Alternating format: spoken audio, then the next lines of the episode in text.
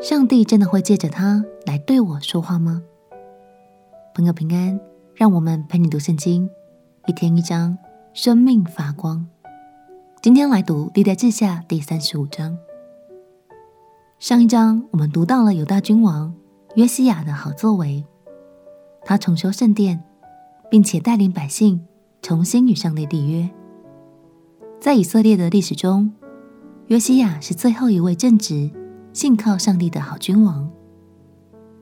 因他带领以色列百姓悔改，上帝也答应在他作王的期间不降下审判。今天就让我们继续来看关于约西亚王朝的最后一段历史。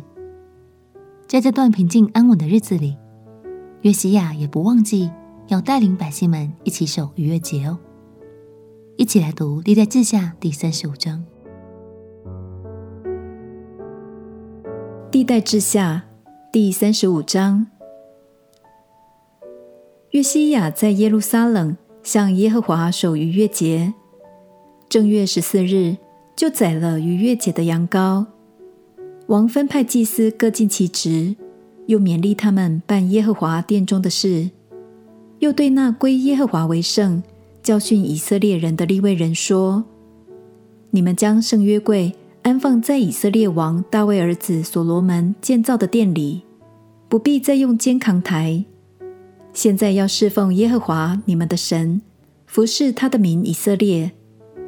你们应当按着宗族，照着班次，遵以色列王大卫和他儿子所罗门所写的，自己预备，要按着你们的弟兄。”这名宗族的班次站在圣所，每班中要立位宗族的几个人，要宰逾越节的羊羔，洁净自己，为你们的弟兄预备了，好遵守耶和华借摩西所吩咐的话。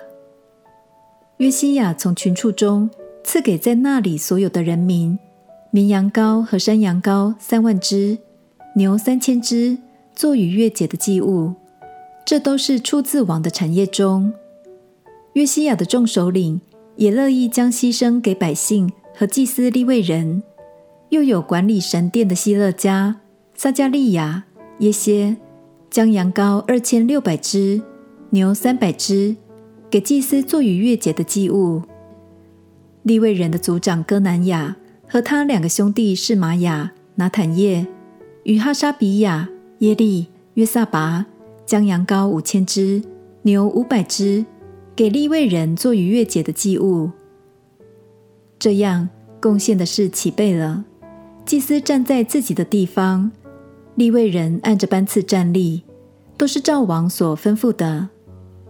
利未人宰了逾越节的羊羔，祭司从他们手里接过血来，洒在坛上。利未人剥皮，将燔祭搬来，按着宗族的班次分给众民。好照摩西书上所写的，献给耶和华。献牛也是这样。他们按着常例，用火烤逾越节的羊羔，别的圣物用锅、用釜、用罐煮了，速速地送给众民，然后为自己和祭司预备祭物。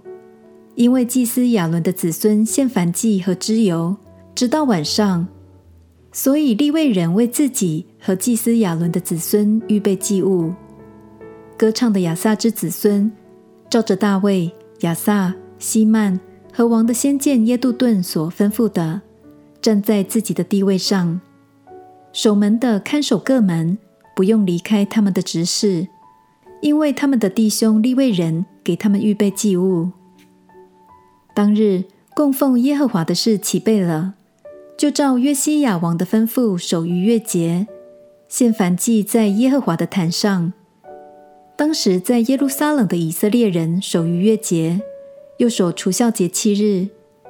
自从先知撒母耳以来，在以色列中没有守过这样的逾越节，以色列诸王也没有守过。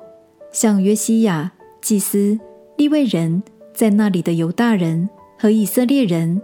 以及耶路撒冷居民所守的逾越节，这逾越节是约西亚作王十八年守的。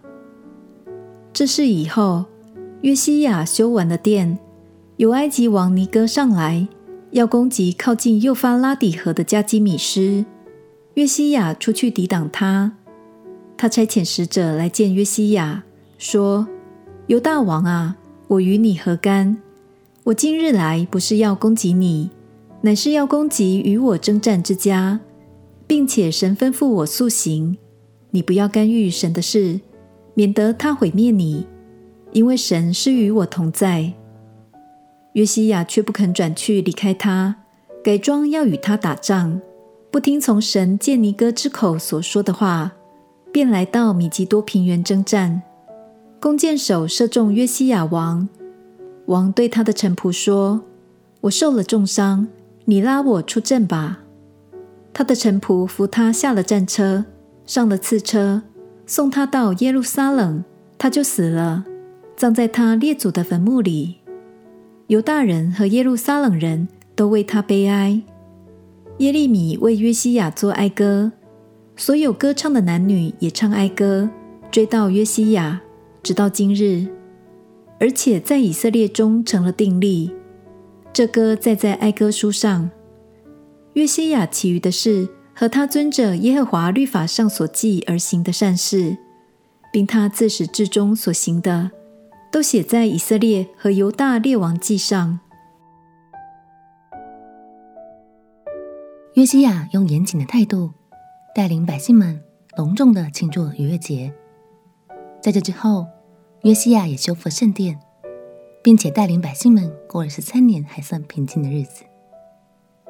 而约西亚最后没有听埃及王尼哥的话而停止参战，可能的原因之一，就是约西亚并不认为神会借着埃及人的口来对他说话，所以拒绝顺从，战死沙场。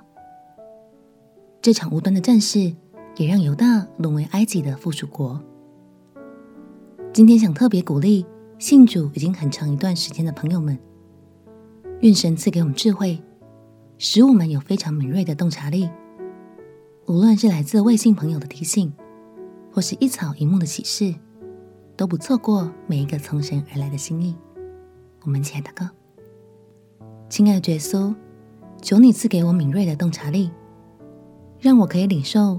每一句你要告诉我的话，并且跟随你的心意而行。祷告奉耶稣基督的圣名祈求，阿门。祝福你有一颗柔软而且敏锐的心，能听见神对你说的每一句话。陪你读圣经，我们明天见。耶稣爱你，我也爱你。